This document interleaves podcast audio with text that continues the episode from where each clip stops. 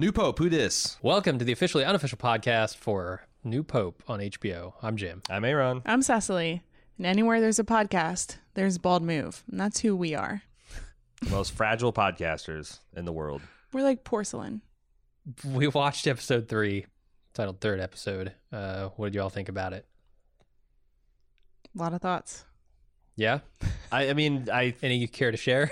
I think it's another great episode. It was the front half of it I thought was tough just because, you know, I have a kind of strained relationship with my mother. Um, and you know, uh, screaming in their, the, the the face of one's parent that uh, you've achieved greatness uh, against their every attempt to thwart you s- as a certain appeal to me, Yeah. and like a certain kind of visceral, like uh, jacked with adrenaline, and then the back half just has so much weird, disturbing, depressing things going on with Esther Mhm. uh, that it is an interesting watch. And then throughout, then you got John Malkovich just being amazing. Is it- Being John Malkovich, would you say? being John is being Malkovich. John Malkovich. Is it weird that I feel more comfortable in the latter half when all the weird shit is happening than I do in the beginning part? Because like I don't know that I fully understand Brannox. Agreed. And when I get to something weird, but like pretty on the face of things, Mhm. I'm able to sort of settle into that a little bit more. Yeah, the Esther Mhm. stuff is weird and uncomfortable, but it's also above the board. Like it's a straight up proposition for for money. Yeah. Uh, whereas Brannox, like we were having a little pre-pod discussion about, like, is he for real? Like, what is he? Are the, the the the riddles he speaks in are they like an intentional kind of verbal trap of his opponents? Is he gauging them, or is he just having a theological discourse with his brothers? Right. I think probably both is happening to some degree, but Uh, again, uh, I don't know. And it also like uh, there's this also concept that Sir John's entire face that he presents to the public is one big facade that he's doing out of some weird tribute to his brother or some crazy guilt that he's feeling about the circumstance of his death, which we still don't understand. So Hmm. there's a lot there's there's there's a lot you could you could hang on his um and I thought that was played too when you see the Cardinals reacting to his various addresses.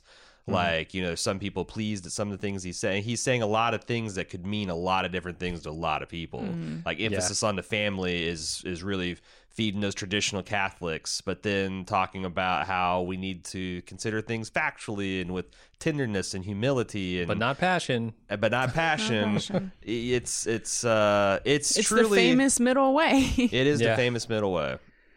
Yeah. I, I felt like this episode had me questioning my own questioning. I thought last episode I spent a lot of time really diving deep into the symbology of everything when it, on this episode it felt like everything or not everything most things were a little more literal than i Mhm. thought like the relationship between the nun and the refugee and God being a millipede. Yeah. god I mean- is Yeah, that's literally the thing. just a That's where it millipede in breaks that down. guy's is, ear yeah, yeah, And, and the nuns are giving each other prison tats in, in their cloister. It's there, there's there's certainly things that are happening on a, a metaphoric level too. Uh-huh. yeah Um, Yeah, and I never know where to where to say okay, this the draw drawing that line is really hard in this show, hmm uh, and so it always leaves me a little uh, feeling a little strange at the end. Um, except when it comes to things like, oh, I understand the concept of of uh, down on her luck woman looking for another miracle in her life. I, in whatever form it takes, uh, it, it's a strange form, but I understand the concept. yeah housekeeping. A little bit of housekeeping first. HBO comes out of the gate of the new year strong with their crazy, sexy, cool series on Vatican politics, The New Pope. Episodes drop on Monday on HBO, and Jim, Cecily, and I make a new trinity of podcasters to cover all the intercourse and intrigue on Wednesdays. Search for New Pope Who Dis on your favorite podcast app or aggregator to listen and subscribe. Star Trek is back, and so far, it's really good. Will it stay the course? Find out with us as we do a deep dive on CBS All Access's Star Trek Picard on Mondays on our new Picard podcast feed. Each week, Jim and I check out a new or classic movie on the Bald Movies feed, so subscribe and you won't miss anything. This week, we'll be checking out Groundhog Day, the movie, as a kickoff for our fabulous annual Groundhog Day 24 hour charity stream. That's right, we're doing a 24 hour long charity stream on twitch.tv slash baldmove starting at noon this Friday, January 31st, with all net proceeds going to raise money for the Australian Red Cross to give relief for the bushfires that have been ravaging the continent. Make a note of the new start date. It starts this noon, this Friday, January 31st. We're running until the following noon on Saturday, February 1st. We're in the Eastern U.S. time zone, so check your schedules. But honestly, it's a 24 hour stream. It's a pretty big target to hit. We'll be watching disaster movie after disaster movie nonstop on twitch.tv slash baldmove, including such classics as Twister, 2012, Armageddon, Volcano, and The Day After Tomorrow. We'll be doing a prize giveaway sometime during each film. If you want more details, follow us at baldmove on your favorite social media site. Check our forums or baldmove.com itself. Please stop by, say hi, hang out, and if you can, give to help out our friends and neighbors down under. Can we talk about uh, start with Sir John because that's kind of like uh, or John Paul the, the third as he's now known because that's kind of what everything revolves around. I want to talk about what we know about his relationship with Adam. Up until the slap scene, we've seen nothing but them being like inseparable brothers with a very close, intimate relationship. Um, Twins. Can we agree they're all they're think- both identical I twins? think they're identical twins. They seem like it. Their kids didn't look so much, but the the teenager young man versions of them did look identical. Yeah. Um, but they're very, very similar at, at Man, I, rate. I can't tell. Because we had a discussion before this about which nun is which. We- yeah, we, we had thought they argument were all the same nun. Some of us thought neither of I, them I were think all actually the nuns real except nuns. for I- the the abbess herself is, is are clones. yes. So fuck me if I can tell who looks like someone else and who doesn't. But Uh, he seems, I mean, he professes as much throughout this episode that he has been in competition with his brother, ev- Yeah. even when his brother was alive. Mm-hmm. Like, and we see it demonstrated when they're having the race to button up their their Habits. habits. I No, was gonna say habits, but that's a that's a nun term. nun have, Ha- or button up their jackets, and his brother Adam beat him significantly. Like he's maybe four or five, if not more, buttons behind. Uh-huh. Yeah. And I feel like he's so frustrated by his brother's excellence. And, and as Christ said on the Mount, uh, "Blessed are the that uh, fasten their buttons quickly." So Yeah. like, this is this is really foundational to their It's a faith. test of faith. Yeah. Yeah, It's yeah. so frustrating while he's even alive that he slaps his brother. So it, pretty I mean, hard and vicious. Like it's it was Mm-hmm. uh it was shocking when I watched it. Mm-hmm. It just feels like this is the kind of young man that would absolutely buy into his parents keeping him in this in this perpetual state of grief Mm-hmm. I for think 40 that years. He feels responsible. Like he th- th- uh, what so I'm saying like what do we know? We know that like from from his own words that his parents hate him for not doing enough on some fateful cold winter day.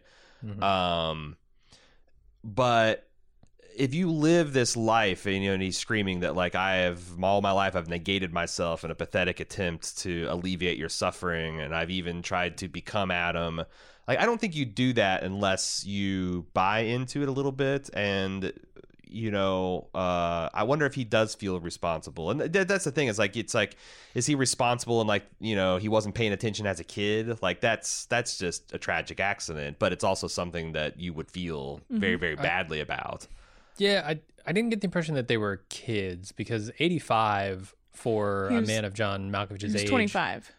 He was 25. Yeah, we did the math last episode. oh right did we? Okay. Adam and John were 25 so yeah that's years old. not that's, That's uh, not what I would label as a kid. yeah so were they fooling around was this Yeah. like a, but but you know the the trajectory they're painting where they're very close as children and then they're competitive Yeah. as I, I would could they be 25 years old in the slap scene I, I thought teenagers but then be. you wouldn't be wearing Late teens, maybe. the full Yeah. priest gear at that point I don't think Probably not. Um, but uh, I just wonder why. Uh, and he also like then at Adam's grave, he says that like all that shit he was talking to his parents was just you know to make them feel bad. That the whole reason that he does everything is for Adam. Um, you know, nothing else touches him, nothing else disgusts him. Um, Which I I don't I don't know. I don't know what to buy here. Yeah. Um, because there's clearly passion shown in those scenes, and he sort of rails against Sure. passion uh, later in the episode with when he's addressing when he's giving a homily. Is that what he's doing here? yeah, I don't know what what Is this after some kind of scripture reading? I looked up what homily was. There's an official title for the first address that the Pope makes too. It's Yeah. like the Prima po- Popal Pontificus. sure. Uh, But yeah, he he's kind of railing against passion. He says we need tenderness, we need love, but not passion, which is something he displayed earlier in the episode. So I do get the feeling that there are multiple sides of this man, um, which he's sort of at war with within himself, and and he does not show to anyone really. and and and Lenny comes to him in a vision as he's having this kind of like Garden of Gethsemane moment, weeping uh, and and full of self recrimination at Adam's grave, where Mm. you know Lenny explains his view that like God doesn't just hand out love like some kind of teenager. He you have to earn it with him step by step. You have to grow, and it seems like that growth is tied to the silver box. It seems very similar. Yes. That that speech that Lemmy or Lemmy Lenny gives him at the grave was very similar to Lenny's first homily, where he demands that everyone has to earn God's love. Mm. So, like in this, and uh, towards the end, when John Paul III addresses all of the cardinals for the first time, you can see that he's metabolized Lenny's lessons and the things that Gutierrez has said, and he's he's making it his own, and he's teaching a very valuable lesson. So, I, I feel like that makes a good pope. Trying to learn and grow. Yeah, Yeah, and I think even some of his speech to uh, the the public was was sort of around that idea, right? Like of Mhm. learning and growing. Like they need to be love, they need to be truth, but I think part of that is finding that truth. I want to talk about kind of like Sir John in, in more broader terms. Uh, we learn a lot about him that he has a relationship with Meghan Merkel. Meghan Markle, Merkel, Merkel, Megan Merkel, Merkin.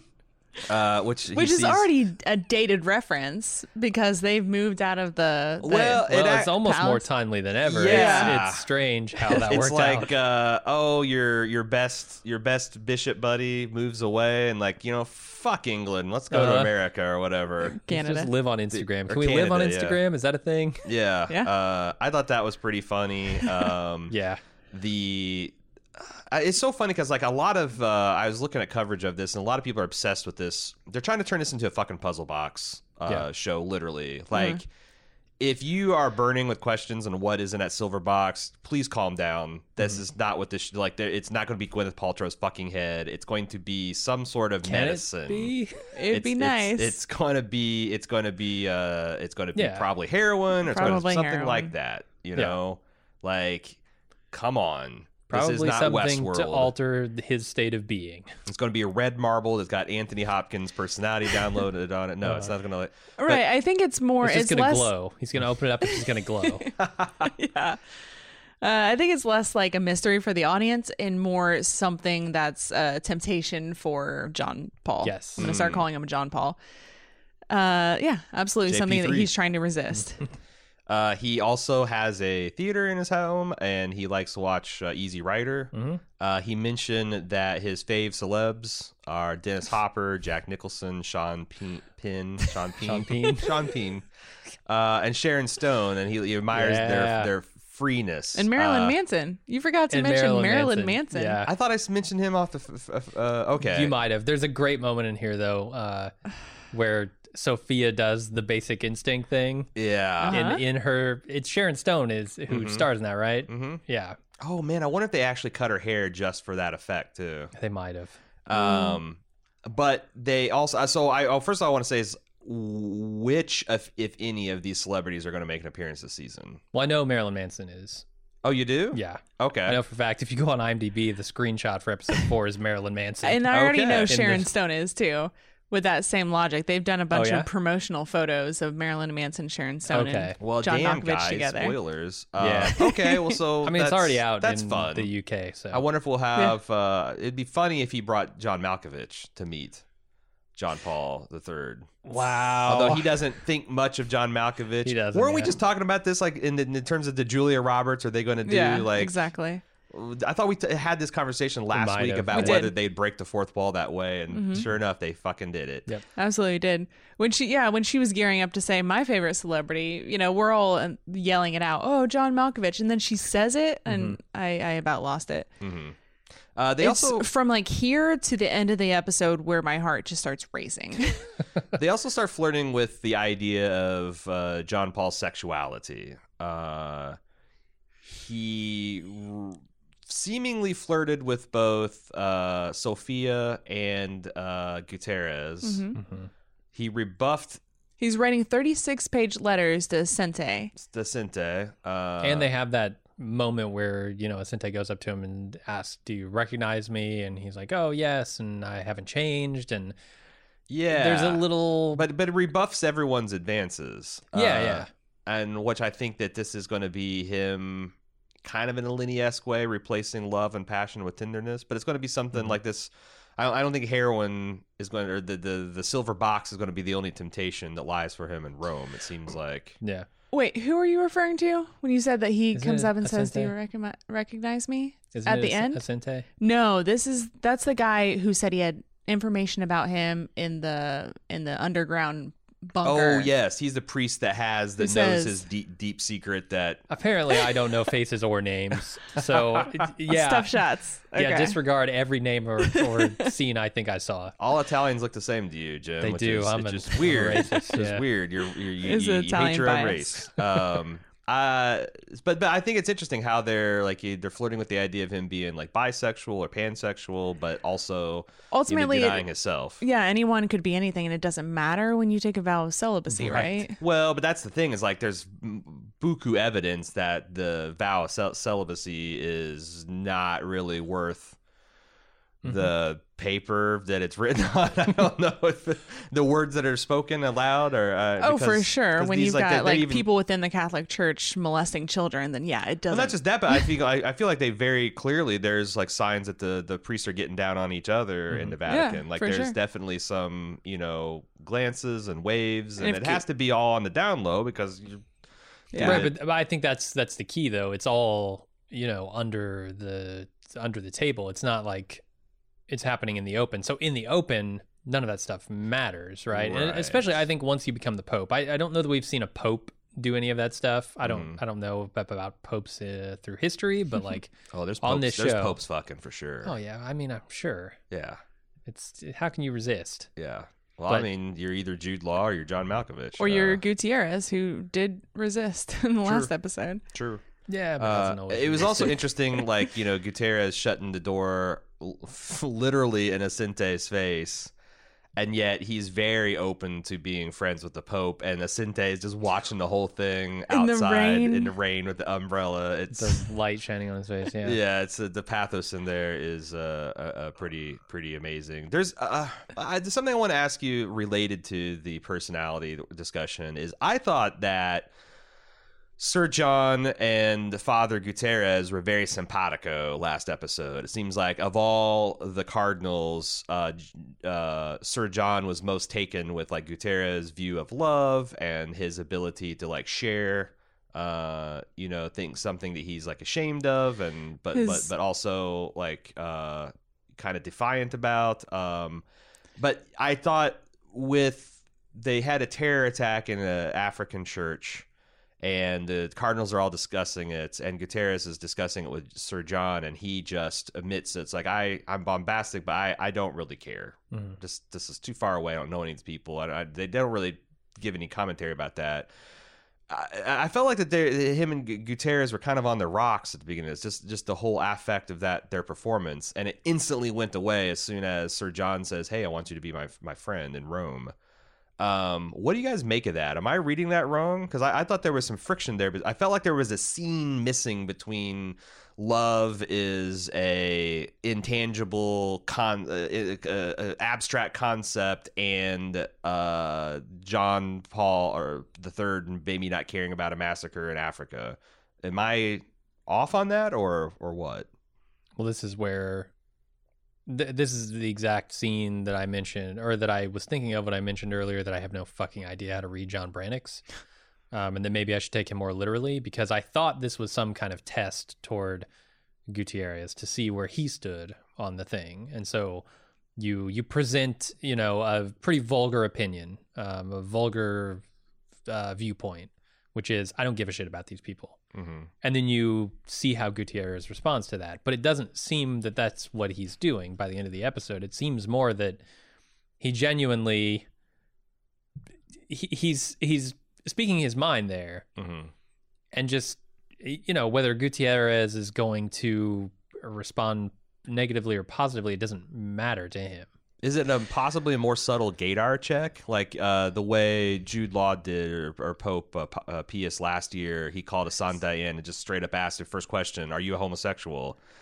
And then as soon as he says yes, he's just like just, just hammering his like call button for his his assistant nun to come and get this guy removed from his presence. Like, is it? I thought it was more like him him checking other people and checking himself.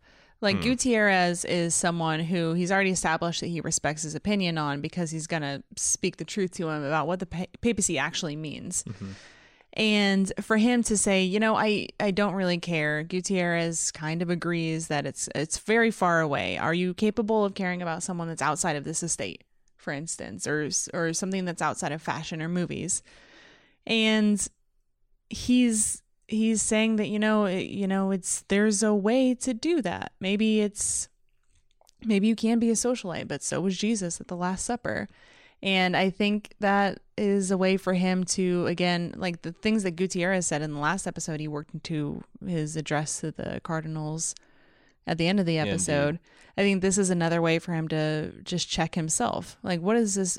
I respect this person. How do they view the world? Now, how can I make that work for myself? Yeah, the learning and growing thing. I, I think that's where I'm kind of coming at with uh, on Brannox now is like he is making a genuine attempt to learn and grow both himself and the church, and I think that could be the difference between the popes because you know uh, Pius the Thirteenth and uh, Francis were both like you know they took different approaches but they had roughly the same extremes right? They were they were both very much uh, about changing the church in that specific way. It seems like Brannox might be more about discovering what the church should be kind of as he goes not Hmm. not sort of like forcing his preconceived notion of a church Because that Yeah, learning. he's a little bit more flexible, and the other two were just very hard lines. On Yeah. Well, plus I think extremes, he's like you said. open to what the diagnosis of the church is, like he said in the previous episode. Like he needs to learn what that is, and he's giving a very measured public statements about that. You know that, that people can't really argue with while he did. Um, but I don't know because I could. Uh, you know, Lenny was uh, uh, Pope Pius. Pius was trying to like eliminate things. Like he he's like, well, you know, you've got these priests and they're taking advantage of of young men and little boys. You know what? We just need to get all the homosexuals out of the church. Um, I R- think wrong target uh Right. right right general goal And I think Assente and some of the priests of his, uh, you know, that are that are gay priests are hoping to like maybe go like accepting homosexuals, maybe allowing priests to to marry, uh-huh so they can like stop living in shame. I think that Brannox's middle way is going to be probably oh, gay people, gay priests can be priests, but we're taking the celibacy shit fucking serious. could be All right. Yeah. Like that's the middle press. Like, hey, gays are welcome to serve in a seminary, but you just got to stop having gay or straight sex. Um, and I that you know that's not exactly I think what Assente or a lot of these priests uh, would would want. Mm-hmm. Um, can we talk about Voiello and his unimaginable powers of persuasion? Uh, I okay. Do we do we take him at his face value that Hernandez is mired in sexual scandal and that he did his level best to hide all of the uh, sexual abuse in his diocese? Yes. Because if so, this does Maybe. kind of make Voiello a little bit. It's, it's less a personal "I want to be pope and fuck that guy," and more like I ain't gonna let a guy covered that that's that rotted to the core attain the papacy. yeah That's what I'm thinking. Like he's one of the people who wields power effectively, if not selfishly. Or both things can be true. Mm-hmm. I think that he he was angling towards being the pope in the beginning. I think he's got his own secrets, obviously, that he's hiding, but they're not as bad as anyone else's. And it makes me wonder if to Tommaso Viglietti is that the Pope Francis the second Yeah. or the Mm, third yeah. that just died? Uh, how much he shared with Voiello? Mm. How much time did Voiello ever spend, you know, in the confessional? What does he know? Mm, He knows a lot, and it seems like he's always been a force of good so far. It's also interesting to having them as these this polar opposites that you've got the man of porcelain who's without sin versus the man of steel laden uh, with sin by his own uh, uh, omission. I, uh, I you know I always go back to like you know the the idea that like if you have to say that you're the man of steel are you really the man of steel like that I, I- how much do I believe that Voiello was this man of steel? I he's certainly shown a fair bit of backbone in the in the face of adversity via Lenny, Yeah, via this whole Pope fiasco now. Give the man credit where it's due. His scheme this episode worked, and I like how they It portrayed work, it yeah. as if because I'm like, oh man, this is going to be some fucking cool Littlefinger shit. But it's Uh-huh. essentially the oldest trick in the book. Like, Right. Uh, yeah, we got somebody. he's- We got even a better pope. Uh, don't worry about. it. Don't even bother showing up to vote. It's not even going to be Yeah, an it's issue. reverse psychology. And we won't miss you at all. And then No. he, he turns on his heel to walk out, and you can see in his face, like, oh He's god, waiting. he's not falling for it. Maybe I should slow down. Or if I slow down too much, then it's going to. yeah. And like, there's this like really kind of almost comic tension until Mm-hmm. he's like, oh, ex- uh, I, I just have a Just out of curiosity, and then he knows the hook is. okay, so what i- what is the thing that about no, Norman nobility that upsets John Brannox? Because I don't know anything about. The I don't want to set myself up as an expert. Okay. Um, but I did recognize, you know, because I used to play. Um, what was that thing? Um, there was a game for the Commodore called like Romancing the Kingdom or something like that, where you were like, Hmm. uh, uh, you- you're essentially a, an Anglo-Saxon king during the time of the conquest of William the Conqueror, uh, who were the Normans. Uh, and this was this is this is like the start of the deep-seated enmity between England and France, the Anglo Saxons versus the Anglo Normans, and the Anglo Saxons being butthurt at being conquered uh, by them in the 11th century. And if you know anything about the continental Europe, uh, it's been you know France and England at war with each other right up until like World War One or, or thereabouts. Uh, so I think this is just like these guys can probably trace their bloodlines back to these times. It's just like fucking This is a fucking fucking Frank Franco Nor- Norman Yeah. guy sitting in the on the in uh, at, uh, as the uh, as the Pope of Rome. Fuck that, nah.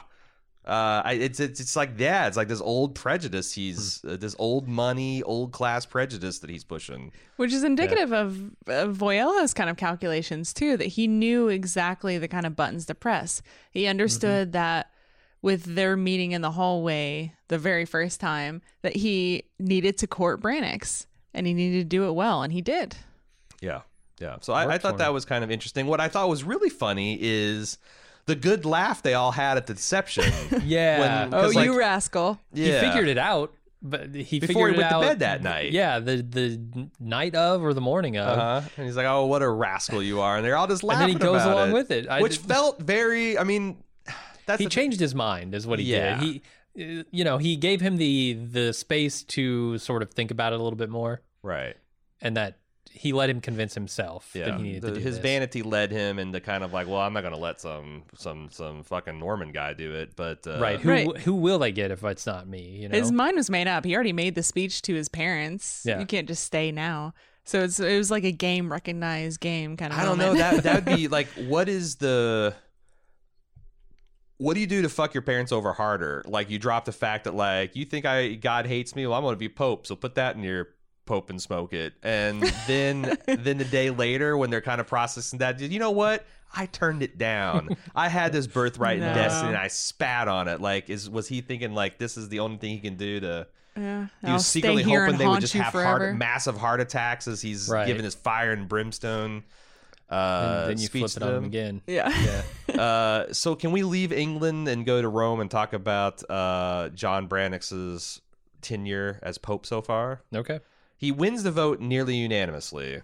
Mhm. There was a single vote for for uh, Lenny, which is the ex- existing, I guess, still alive Pope Pius the 13th Pies. I think it's obvious that John Brannox is the one that cast that vote. I think so too. probably Yeah, uh, it's in poor taste, uh, but it's like it's. I think it's a respect thing because but I. I know Voiello was voting for himself in the first round Oh, for Yeah, sure, yeah. For Absolutely sure. he was. Yeah, and and I wouldn't be surprised if he cast another one for his mole.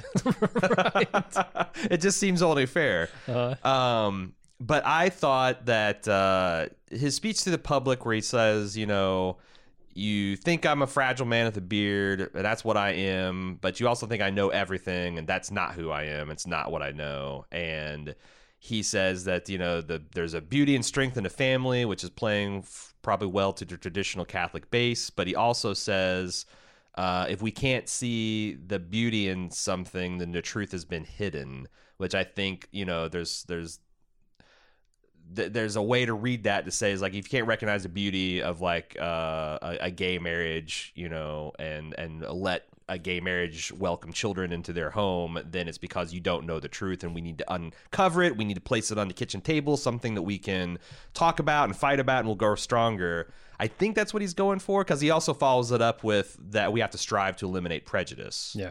And I think that's probably going to go into like the refugee crisis and all that stuff. Um, and then protecting fragility.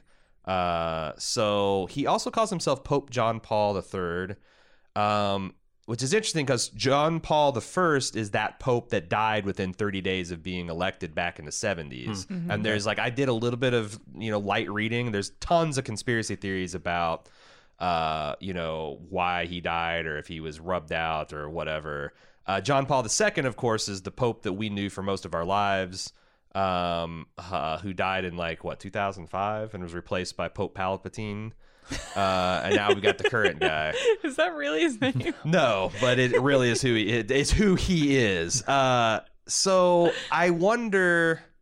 John Paul II was known as being very, I guess, would you'd say socially conservative? He was like uh, very anti-abortion, very anti-homosexual recognition in the church, but he was very fiscally liberal. Okay. he very much was like debt relief Driving Bentleys. like like forget for for no Lots i of mean gold like crosses. the other way like like get Oh, like like okay. we should forgive africa of its debt uh we should give to the poor we should take care of the poor okay. you know that so more kind like of- Francis the second. so i wonder if like pope john pope john paul iii to me is an is a willingness to tackle the scandal of Francis II head on because like taking that name means something in the context because the previous episode that was one of the questions like what does Francis II have in common with John Paul I but also signals maybe embra- maybe a little embracing of that uh, fiscal package that Francis was trying to push. Hmm. Um, but maybe at the con- uh, and, and and maybe a middle way in the morality where it's getting like, hey, we'll embrace uh, a, homosexual priest, but they just have to take the, you know, uh, th- th- they have to they have to replace their love with tenderness apparently, Mm-hmm. because we're taking the I, I don't know those are the things I was thinking just with the playing the name game there. Yeah. Um, It's interesting. I thought it was interesting mostly that John Paul replaced his mic stand and podium with an actual man just holding his microphone to his Mhm, face. That was weird. Yeah. And then his address to the Cardinals is a lot of humility and like love and tenderness, but also some firm, like, I am the Father, I will be Uh-huh. obeyed. Yeah. And you'll either replace this. So he talked, and that's why I think he's going with this um, new understanding of homosexual, uh, homosexual. I feel like homosexual is such a fuddy duddy word. Mm-hmm. You know, it's like gay priest. Okay, that's try to say that. Uh, gay priest um, is that he's saying, you know, the problem with love is it's this abstraction, and we allow ourselves to be overcome by our passions. That love turns to something hard, concrete that hurts people. And he's like, you're gonna have to replace that concrete love with tenderness, or else I'm gonna have to replace you. To if I. I don't know if Assente took that as a threat, but if I was a gay priest, I guess I would say see that as like being put on notice that like hmm. Hmm. no, I thought it was more like if you're a priest that takes advantage of people that you're put on notice. I think people like Assente and Gutierrez, who he really got this message from, mm-hmm. aren't put on notice, but they're the kind of people who understand exactly what the job is. It's, you know, all of this love without passion. Well, I mean, It's I'm just taking the man at his word that he thinks passion is what corrupts love, and you know, if you have two priests having consensual sexual relationship, I'm guessing that involves passion, Sure. and, And, yeah. you got to guard. He's saying you got to replace that with tenderness, which is Well, so much of this strikes me as just him struggling with his own internal feelings because, like, sure. that passion is something that you know has been seething under the surface And is right his there. entire life. Yeah, and and it it lashes out at his parents this episode and and you look at all the things that he's proclaiming they need and it's all things that he's never had like Mm. family love uh tr- yeah, truth to a degree i don't know he's he's always been in search of those things Uh-huh. and now that he has the power to sort of get everyone on board with those things, he's using it, he's wielding Mhm. it. So like I I look at this as him struggling to understand how he's going to be pope and how how he can sort of eliminate his worst tendencies from this papacy. But I I I, I don't know. It's it's, It's still very interesting much because we had like internal like dialogue with what what, what Lenny was thinking because he had his his mother figure there. Um, right. Yeah. We John like the only time we've actually seen him give an internal the closest thing to internal dialogue is when he's screaming at his parents and he's weeping at his brother's grave. Like I Mhm. wonder how they'll or if maybe maybe this new pope will be a little bit more of an opaque figure to us as the as, as the viewers or if they'll find the way to have him have that kind of you know relationship where he can talk about like what he's actually trying to do. Yeah. I can Um, see maybe uh, Gutierrez being a window into that since Yeah. they've seemingly formed some kind of bond. Sure. Uh, there may be a new because there'll have to be a new papal confessor or confessor for the. Uh, I forget what they call the it's a collection Curia? of cardinals. The, yeah, the curia. There'll have to be a Hmm. new curial confessor, so maybe that will be a new uh, role. Get Cavallo in there. Just put Yeah. put him in there and let everyone confess to him. He Uh-huh. won't he won't wield that power irresponsibly. No, no, no, no. Uh, what else we want to talk about? There's a couple other topics. There's Esther. There's the Hmm. new nun resistance. Yeah, let's talk about the nuns. Speaking Okay. of Cavallo, that Uh, motherfucker. So, so we knew that there, there's a nun that's her mother's dying, and there's a dying wish for them to go and have. Uh, I forget where they're actually going. uh, Oh, I don't remember either. So they're they're wanting to take this last vacation, mother and daughter, and they need 290 euros, and the and the these these sisters scrape all the money they got together, Which equals only- out to about like three hundred dollars US dollars. It's a pretty frugal. so it's about the same. Yeah. it's not much. it's a pretty cheap make a wish kind of thing. Yeah. Mm-hmm. And they take it to this guy who is the uh, I forget his name, but he's the one that's uh uh Cavallo. Cavallo. Yeah, yeah. Yeah, He's the one that's uh, the expert at making you feel uncomfortable. and he's like, of course, like, oh, you know, of course, absolutely, this is a matter of the highest importance, but we're in a budget pinch. and I love how the nun gets got like, oh, uh, why is Cardinal so and so driving a fucking Bentley? Mhm. Uh, and Just got a new one. and he- this guy reminds me so much of some of the like the JW higher ups. I admit, like the word like they're very shameless Hmm. in Yeah, I mean, how he- they will pervert a scriptural pr- principle and and and hypocrisy, but never that the facade of the kind, long suffering shepherd never drops as they're fucking you. Yeah, I mean, he of a lot gets on the phone during this meeting and invites someone to dinner and this this play Mm-hmm. right in front of them. With like, tickets yes, fuck you, to- you're not getting the money. He's We'll going to buy them off at the tickets. I'll use 290 euros to wipe my ass. yeah. And it, I'm just not sure where it's coming from. Why he's got this hostility towards these cloistered nuns. I just think he they don't they Who have don't think never these asked for sisters have any power. They're like, what are they going to do? Like leave en masse? They're gonna they're gonna divorce Jesus and take to the streets. Uh, and I think that he just might they, that might actually be what's going to happen because they're now tatting each other with prison tats of Yeah. nuns I mean, with their yeah, fists if- raised and They're getting resistance. their breasts If he could- fondled by refugees. yeah, If he yeah. could look into this room, if he had a camera in this this uh, barracks of the every nuns, night, it's every raving for fucking night Jesus. they're raving, they're dancing around, they're smoking cigarettes. Like, yeah. shit's gone wrong in your nunnery, man. Yeah. you don't even know. Well, the fish rots from the head, they say, and this guy is a rotten fish head. He sure is. And it Uh, makes it seem like there's a moment where Cavallo goes to Voiello and he says, Right. What news? Well, he got news that whatever cardinal is driving a Bentley. That's news to Voiello and Cavallo. And I thought and he says, like, am I going to, or is it any other news? And he says, no, nothing. So you think the Voiello is just being kept out of the loop about the nun's plate. Mm-hmm. But then later, when they yell for Voiello, they break past Cavallo and they're just yelling during this procession. Voiello turns his back too. So it's like he Yeah. didn't tell Voiello because maybe Voiello just doesn't care. And that's where you get conflicted Yeah. about what does Voiello actually a force for good at all? yeah. He's a complicated man. And his mission to serve the church, I think, is probably at odds in the church's own mission. Uh-huh. But like, I think he sees, uh, yeah, he's the guy that gets the his hands dirty so that the church doesn't have to. Mm-hmm.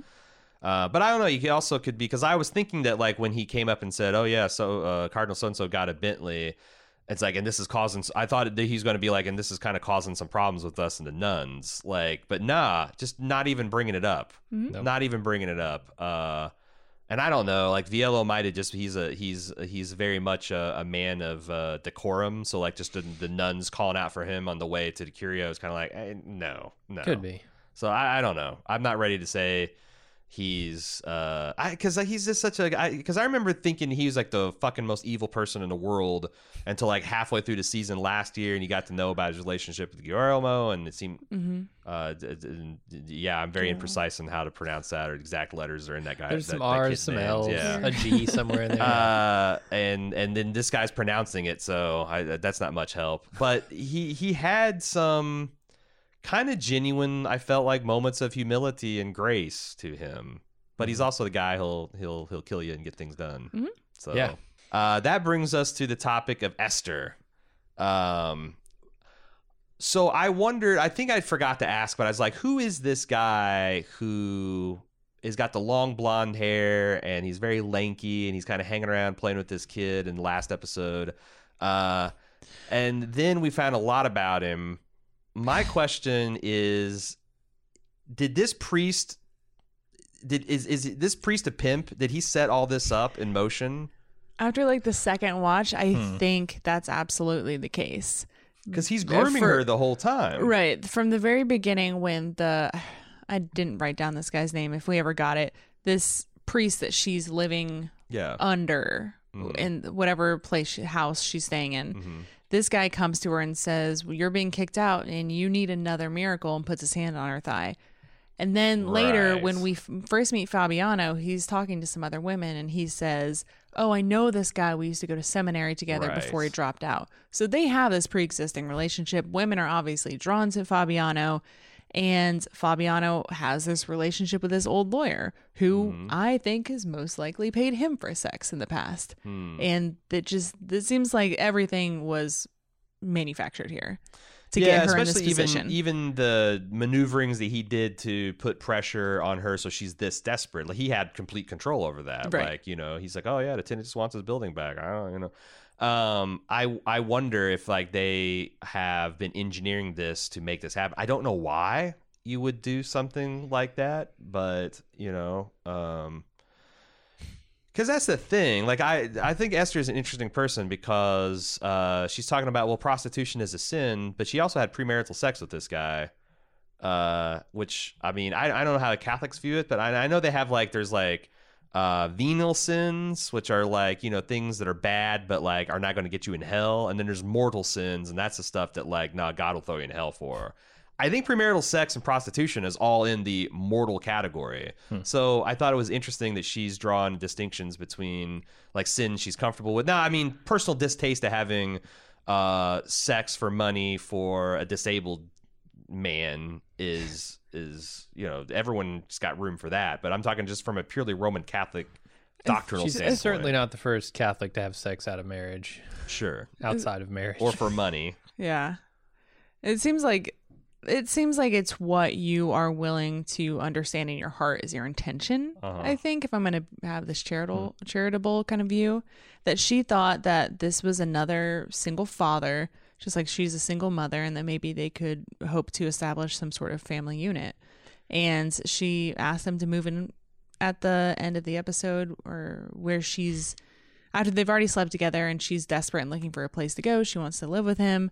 Maybe that's how she can justify this in her Yeah. mind as not a sin. This guy also is so. th- There's also this hint of like, eh, do I? Does he look like a poor man's version of Jude Law? Like, is there like a little Oh, passing kind of gone to see? No, not at all. Because like when he's No. naked and prancing around in his white underwear, she's like, "Have you ever thought about shaving?"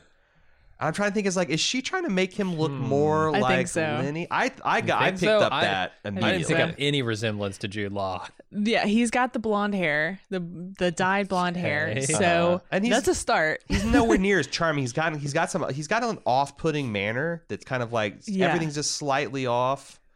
I, I feel like that might be an Italian guy working in English, but Yeah, that's true. It's I'm a- not sure. But Yeah, he, you know, he's obviously dripping with sleaze, which we can tell by the end.